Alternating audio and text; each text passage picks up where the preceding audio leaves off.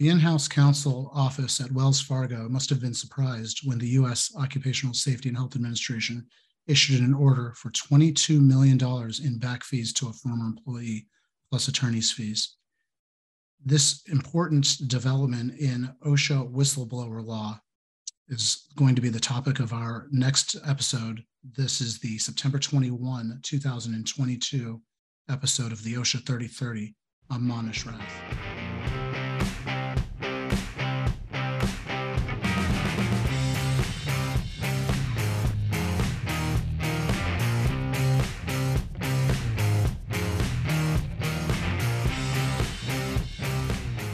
Welcome to the OSHA 3030. I'm Manish Rath.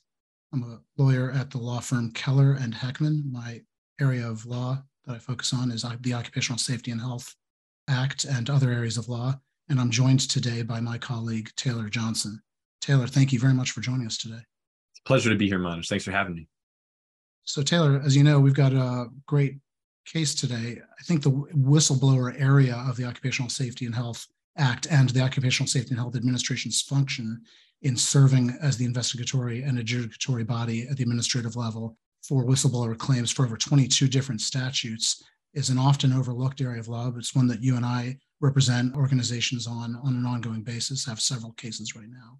And I think this is an important development just by virtue of the fact that this is an order to pay such a large sum, $22 million.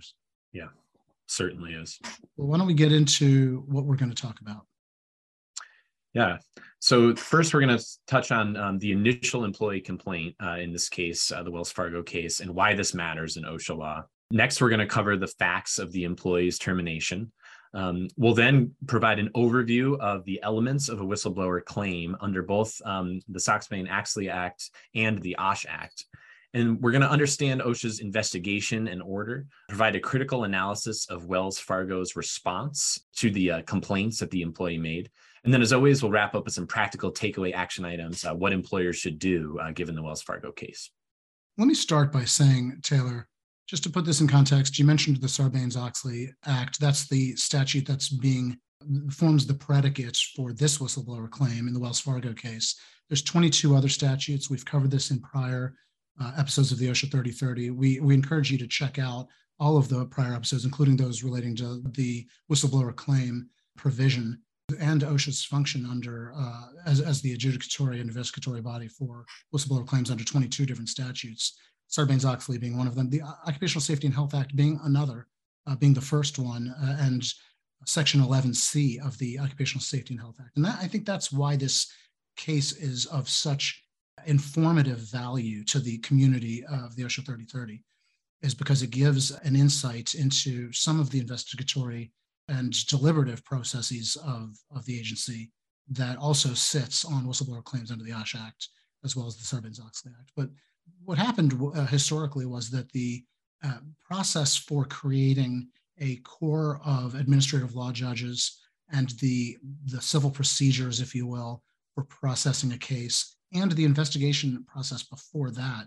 was already so well refined under Section 11C by the Occupational Safety and Health Administration that when other statutes developed their own whistleblower provisions, like Sarbanes-Oxley, they forwarded statutorily the process to the Occupational Safety and Health Administration as the body that will conduct the initial intake, the investigation, and as well the opportunity to refer matters to an administrative law judge under the Department of Labor.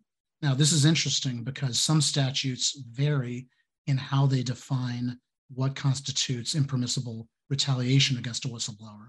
So the standard of law is different under all of these 22 statutes, and we've handled many of them.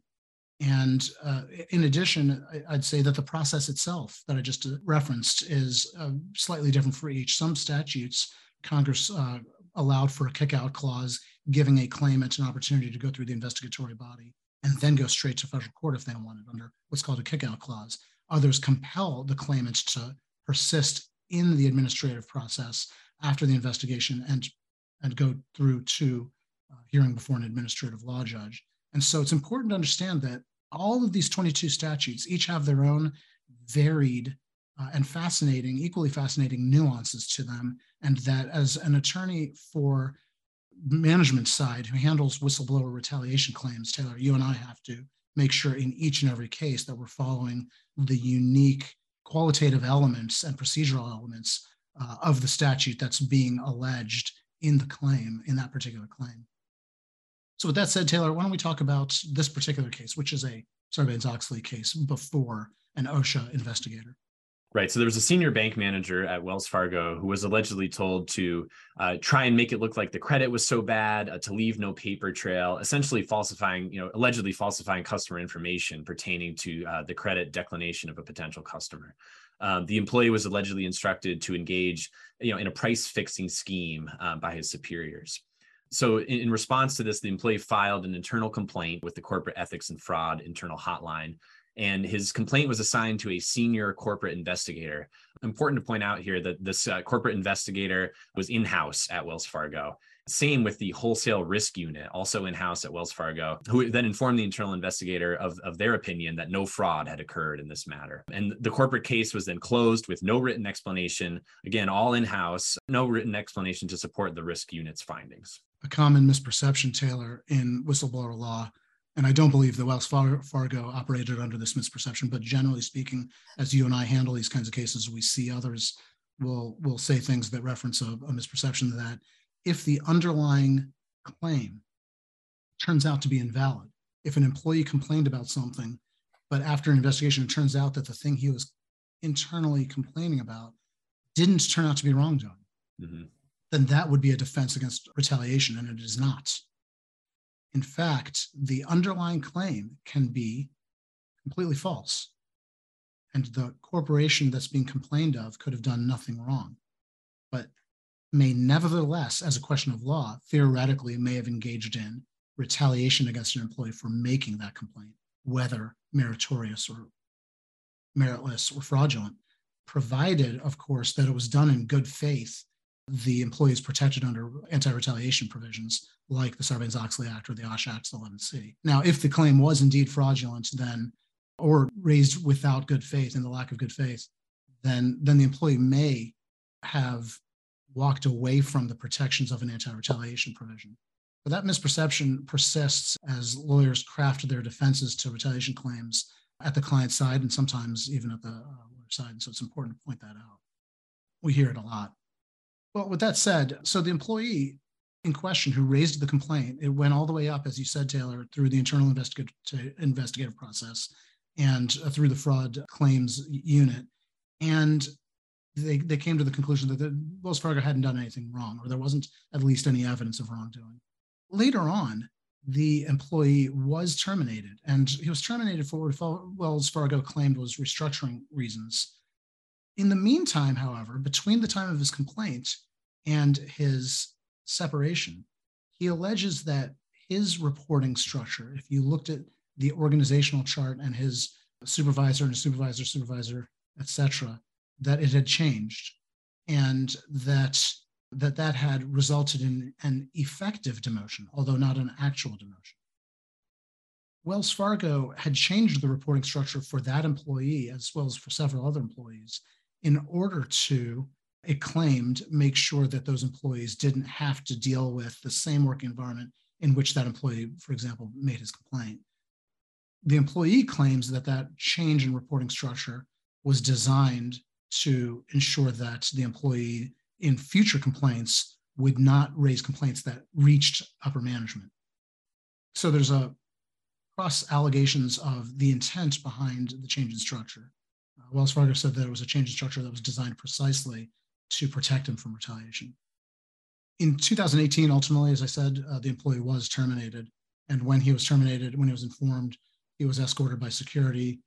They were present when he packed up his box and they walked him out of the building. Wells Fargo claims that that was to make sure that as a financial institution, they wanted to make sure that he didn't take anything with him that was proprietary and belonging to Wells Fargo. And again, they claimed that that separation was due to a restructuring. When OSHA conducted its investigation, they believed that they had uncovered evidence that this method by which he was walked out the door was inconsistent with how others who were separated on the basis of a restructuring were managed. That difference, whether or not it's probative of retaliatory motive is nevertheless something that I note that OSHA made a lot of sort of hay out of in its deliberative opinion. So the other point that they raised in their opinion was, in their findings, was that other employees, when they were restructured, they weren't separated out. They were given opportunities to burrow into various other departments in other functions for which they were qualified, whereas he was restructured out the door. And that inconsistency was something that raised a question in the mind of the investigator. Let's talk, Taylor, a little bit about the whistleblower process and the elements that have to be established in order to make a case for whistleblower retaliation. Sure. To be clear, these are the elements under Section 11C of the OSHA Act, which prevents an employer from retaliating against an employee because the employee engaged in protected activities. Some of these protected activities can include filing a complaint, causing an investigation, testifying in an investigation, or exercising a right related to the OSHA Act, or in this case, the Sarbanes-Oxley Act. And so we list the elements here. There's sort of four elements that OSHA will look at when determining whether or not an employer has retaliated against an employee in terms of a whistleblower. And so what they'll look at is first a protected activity. So in this case, it was filing a complaint. Second, whether or not the employer had knowledge of the complaint. OSHA found in this case that senior management, superiors were made aware through the internal reporting hotline of the complaint. The adverse action, which in this case is obviously the termination of the employee, and arguably, Taylor, the adverse action he's alleging was also changing his reporting structure, resulting in an effective demotion, if not an actual demotion. Exactly. Great point. And then finally, and this is where it's sort of the action lies in a lot of instances with these cases is the causal nexus. So was there a connection between the protected activity, the complaint, and the adverse action, the termination? And in a lot of cases, this is where the action is. It's not enough to say, yes, I made an internal complaint, and then at some point later, I was terminated. These two facts may have nothing to do with each other. So the claimant is, or the Occupational Safety and Health Administration's investigator is compelled to establish that the adverse action was motivated by the internal complaint, the protected activity. And in 11C, don't forget, it's not just an internal complaint. It could also be a refusal to work in unsafe conditions or conditions that an employee has reasonable good faith belief are unsafe and would result in the potential for imminent harm or danger. Right. And so we touched on this, this causal nexus, but we wanted to, dig in a little bit more here. So essentially, one of the tests is that OSHA has developed recently, and that we actually covered a few months ago in the 3030, is but-for test. So but for the existence of the protected activity, the employee would have suffered the adverse action. So for 11C under the OSHA Act. And then for the Sarbanes-Oxley Act, OSHA looks for circumstances sufficient to raise the inference that protected activity was a contributing factor.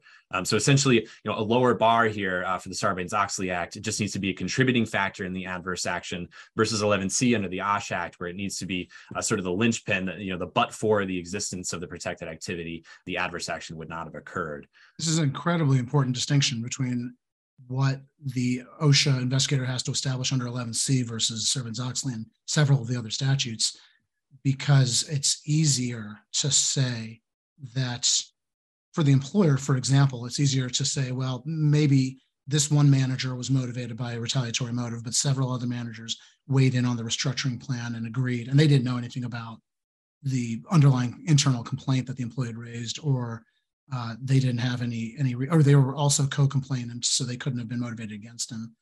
For whatever reason, that's very good evidence that even though there was one element that may have had a retaliatory motive, that it was merely a contributing factor, but that the termination would have occurred regardless.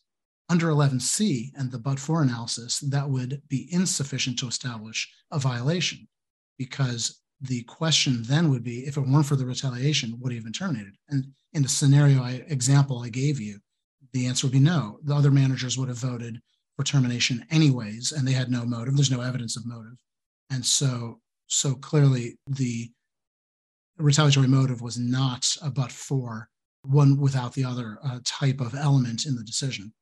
However, under Sarbanes-Oxley, it would be enough evidence to say that that one manager who had a retaliatory motive presented a significant contributing factor in the decision to terminate.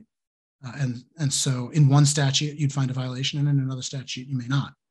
And I think that that's an incredibly important distinction that defense counsel representing corporations have to keep in mind when conducting their own internal investigation, coming to their own conclusions, as well as helping prepare an effective defense for whether or not there was good evidence of retaliation or insufficient evidence of retaliation as a motive for a person who may have enjoyed some protection under a whistleblower provision of one of over 22 statutes covered by the Occupational Safety and Health Administration. Right. And then in this case, OSHA did find, so this case was brought under the Sarbanes-Oxley Act, and they found that Wells Fargo, that it was a protected activity. The complaint was a protected activity. It was a contributing factor in the adverse action. So it met that test. And then in terms of a defense, they found that Wells Fargo failed to show that it would have taken the same adverse action in the absence of the complaints. So essentially meeting both tests, but for the complaints, the employee would not have been fired. So that's why they had the grounds in their minds for issuing the $22 million. Penalty. And I should point out that this contributing factor standard is derivative of OSHA's own interpretation, its own guidance to its own inspectors, and that case law can later, as happened with the but-for test under 11C, as was happened with the but-for test that went all the way up to the Supreme Court under the Age Discrimination Act, et cetera, that this could evolve through court-driven statements of law as to what the appropriate standard should be. But that the contributing factor language is derived from OSHA's own instructions to its inspectors on conducting inspections under the Sarbanes-Oxley Act claims of whistleblower retaliation. Okay, so as we said at the beginning, after they've conducted their investigation, they issued a letter ordering, I say ordering, I should put it in quotes, Wells Fargo to pay $22 million in compensatory damages, front pay, back pay, lost bonuses and benefits, the time interests for lost pay, et cetera, plus reasonable attorney's fees and litigation costs. And it ordered Wells Fargo to issue a notice on the walls of regular posting areas inside of their offices, notifying other employees of the violation.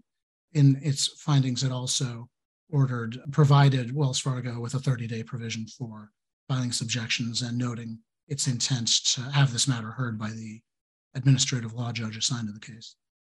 Well, this is significant. And of course, we don't typically see these numbers when looking at whistleblower claims under the Occupational Safety and Health Act, Section 11C. We do, however, see, in addition to significant monetary orders, we also see orders of restoration. And that may be one, perhaps the more bitter pill to swallow for employers, is not just to pay a very large sum of money to a former employee, but then to bring that employee back into the ranks where there's no reasonable belief that the relationship is a working relationship or a workable relationship.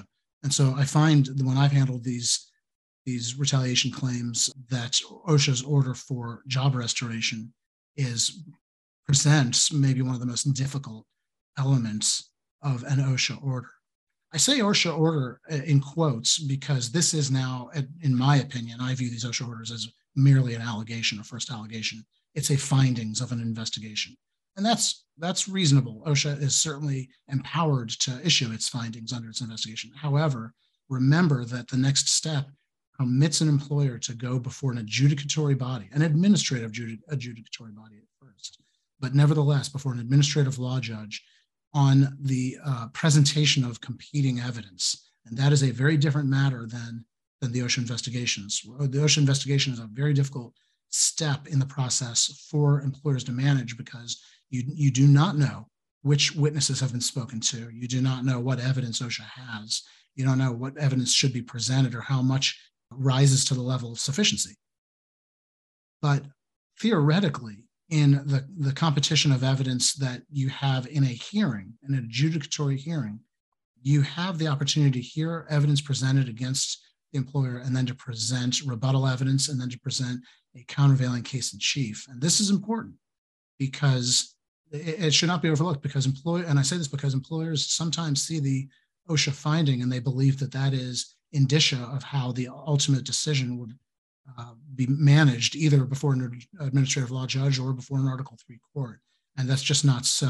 I think that at this stage that we're at right now in the Wells Fargo case, an employer has to exercise patience, understand their own defenses and the strength of their own defenses and their weaknesses, and evaluate their case based on that, rather than alone based on the OSHA investigators' findings or the Department of Labor findings, conclusions. If you don't have that kind of patience and ability to look at the long game and the confidence to look at the weight of your own evidence as you understand the evidence, then the tendency is to look at this order and evaluate what elements of it should be negotiated or settled, rather than to proceed forward with a hearing for an administrative law judge, and then ultimately to an Article III court if you believe that that's the appropriate venue. That may be one of the most important takeaway items from understanding the Wells Fargo cases, is not only that at this stage it's just an order, but that employers have a long way to go if they do believe that the evidence bears them out, that there was no retaliatory element to their job decisions, like separation. That's a great point, Manish. And so we wanted to next provide sort of a critical analysis of Wells Fargo's response here, essentially, their actions in this case when it came to responding to the complaint. So the first thing we note is an internal memo which stated that the employee would be encouraged to apply for other positions available throughout the firm, but this never happened. The employee was never offered those opportunities. As you mentioned, Manish, the Wells Fargo claimed that this was under restructuring, but the employee was not given the same opportunities as other employees who were subjected to restructuring were, the opportunity to sort of move laterally within the company. He was escorted out the door. And so, we note that inconsistency here. And then also sort of some evidence of animus here. So the employee was allegedly, again, pushed down the reporting structure after filing the initial complaint, and then escorted out of the office by private security, not allowed to grab belongings. Again, sort of these, not common practice. Is what the allegation was here on the side of the employee, that Wells Fargo was taking these actions, adversarially in response to the complaints that were filed. Yeah, Taylor, I'd like to hear more from Wells Fargo about this idea that private security was present and escorted the employee out. There may be very good explanations for the discrepancies between one employee and another. Some employees are not provided with access to proprietary information, others are. Some employees have access to valued institutional client relationships, and others do not. This employee did have relationships with competitors and with customers. And so there may be a bona fide reason for the discrepancy as to why he was escorted out as opposed to other employees. However, I am certainly more concerned about this idea that when restructurings occur, others were provided an opportunity to burrow in elsewhere within the organization, and that as an institution, there is a record of trying to relocate employees rather than simply restructure them out the door, and that this employee was restructured out the door without that option. That, I think, is a fact alleged that, if true, would present, I think, greater difficulty for Wells Fargo, because that goes to the gravamen of the termination itself, rather than, for example, the idea that his reporting structure was changed, which didn't directly result in any maybe material loss the way that the separation did. So I think that Wells Fargo has this workout out for it, and employers generally ought to consider this idea of using restructuring. And Taylor, as you know, we handle a lot of, in our management side employment law practice, we handle a lot of separations, and we hear many, many times the impulse by employers or staff within the employer's management team to characterize separations as restructuring. And almost all of the cases, these are bona fide and sincerely intended descriptions of restructuring. In some cases, there are co-located with an actual restructuring some performance problems. And I would advocate that if there's a performance problem, deal with the performance problem.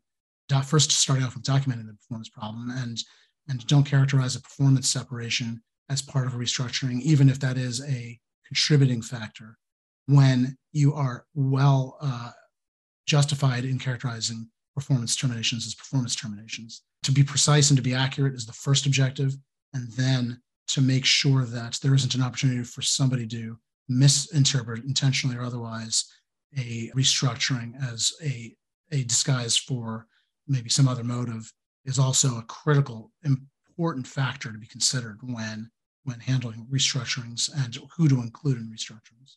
Okay, well, Taylor, in light of the Wells Fargo case, let's talk about what employers should do, some of which we've been talking about along the way.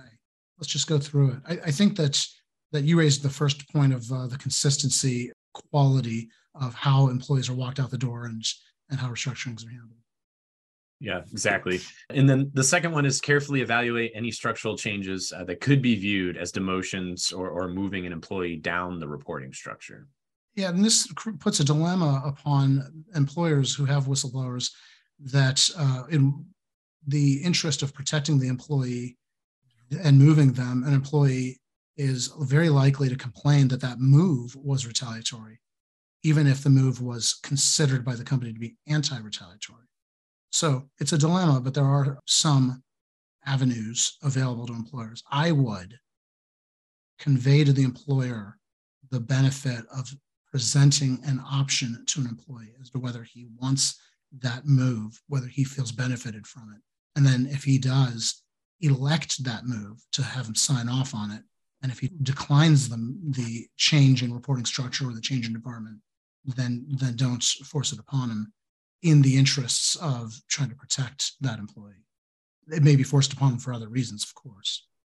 Okay, Taylor, what else do you think that this Wells Fargo case instructs our OSHA 3030 community about?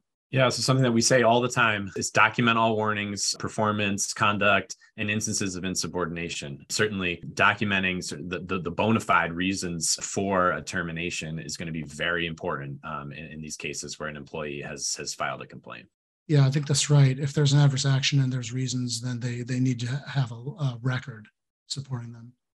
The other thing I'd say about the Wells Fargo case in particular is that there was an internal investigative officer, and then there was also a fraud unit investigation. And I think also internal. And I think that what might be helpful is to have an independent person overseeing whistleblower cases, not just in the investigation, but maybe even in all later HR decisions that relates to that employee, like restructurings, discipline, performance evaluations, to have an independent consultant. In the case of financial fraud investigations, an accounting firm, for example, or a law firm that handles retaliation work, and to have that sort of objective view, maybe not necessarily to conduct the internal investigation, but to provide some kind of oversight, would give the organization additional protection. And I'd note the obvious problem with internal investigations is that sometimes the internal investigator is also motivated to protect him or herself from retaliation. And so there's always the aspersion that can be cast upon the organization that the retaliatory motive that is being alleged in the case of the initial complainant is also going to apply where the internal investigators are concerned. So whether true or not, it is a difficulty that an employer has to overcome somehow. Well, Taylor, that's it for the OSHA 3030 for September 2022. I should point out that this was pre-recorded on Friday, September 16th for the Wednesday episode of September 2022.